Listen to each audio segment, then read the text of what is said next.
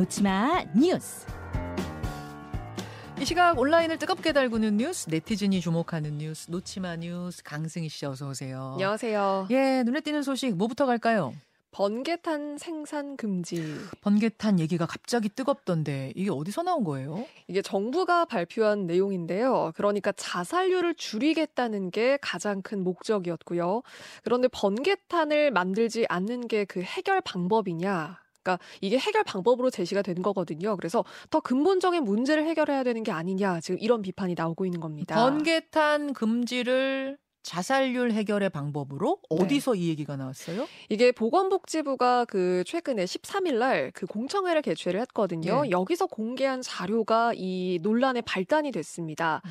2027년까지 자살률을 30% 이상 낮추겠다. 네. 그러면서 이 자살 위해 수단 관리를 강화하겠다. 이런 내용을 발표를 했거든요. 음. 그런데 거기에 대안으로 인체 유해성이 높은 산화형 착화제가 사용된 번개탄은 생산을 금지한다. 이런 내용이 포함이 돼 있는 겁니다. 어, 복지부가 그럼 내놓은 거예요? 네, 그렇습니다.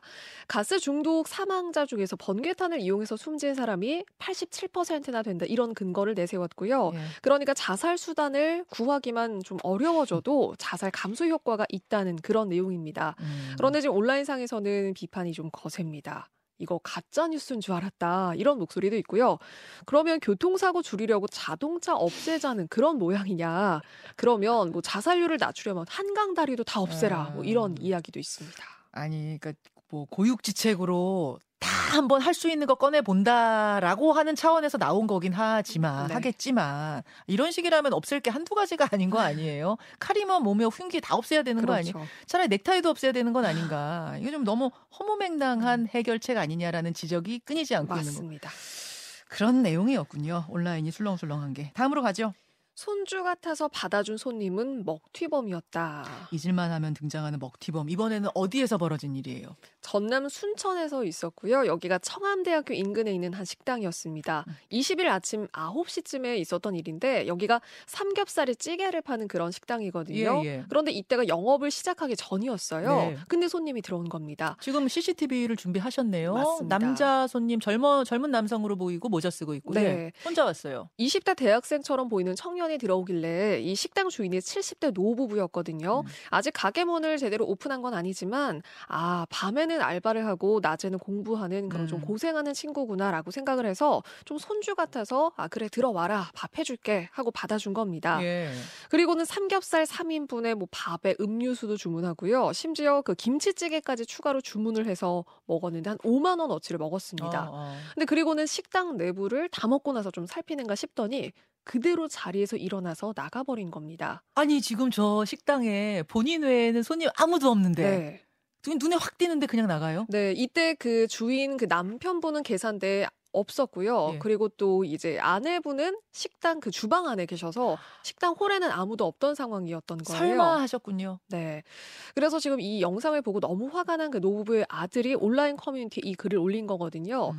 그랬는데 이걸 본 인근의 편의점 주인이 아 편의점에 자주 오는 사람 같다 인상착의가 그래서 노부부에게 제보를 했습니다.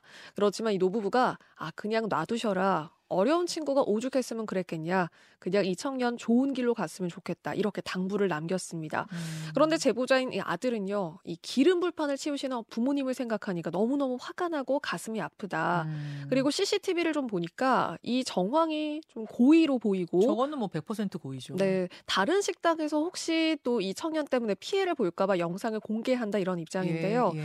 돈 없고 배고픈 사람이 아침부터 삼겹살을 저렇게 작정하고 먹지는 않을 것 같다. 뭐 혼자서 5만 원어치나. 네, 선의를 악용하지 말자. 그리고 또 사실 봐주지 말고 신고하고 처벌을 해야 비슷한 피해도 막을 수 네. 있다. 이런 지적도 있습니다.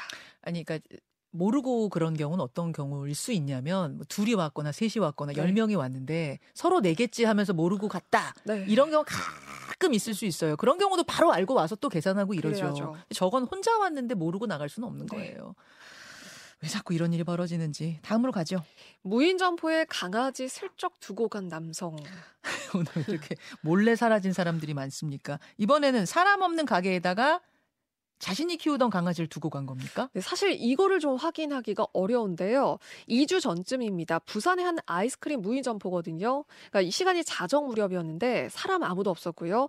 입구 문 근처에다가 한 남성이 한 5개월 정도 된 하얀 강아지를 놓고 가는 장면이 담겼어요. 음. 어, 우선 보니까 좀 떠돌이개는 아닌 것 같고 집에서 키우던 강아지로 보인다. 아유, 저 사진 보니까 저건 집에서 이쁘게 키우던 강아지예요. 네. 떠돌이 강아지 아니에요. 그래서 이 그 점포 주인이 다음날 동물 보호 단체에 우선 신고를 했거든요. 예, 예. 다행히 강아지는 건강한 산, 상태입니다. 일단 유기한 사람은 동물보호법 위반 혐의로 경찰에 고발이 된 상태고 수사 음. 중인데 지금 2주째 소식이 없거든요. 지금 이 소식에 온라인상에서 여러 지금 의견들이 좀 모아졌습니다.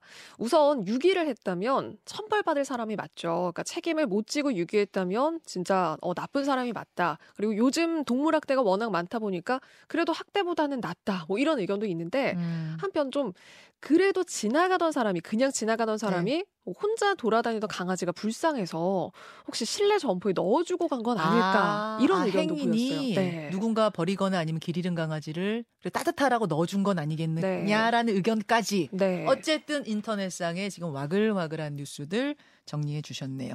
강승희 씨 고맙습니다. 고맙습니다. 김현정의 뉴스쇼는 시청자 여러분의 참여를 기다립니다. 구독과 좋아요, 댓글 잊지 않으셨죠? 알림 설정을 해두시면 평일 아침 7시 20분 실시간 라이브도 참여하실 수 있습니다.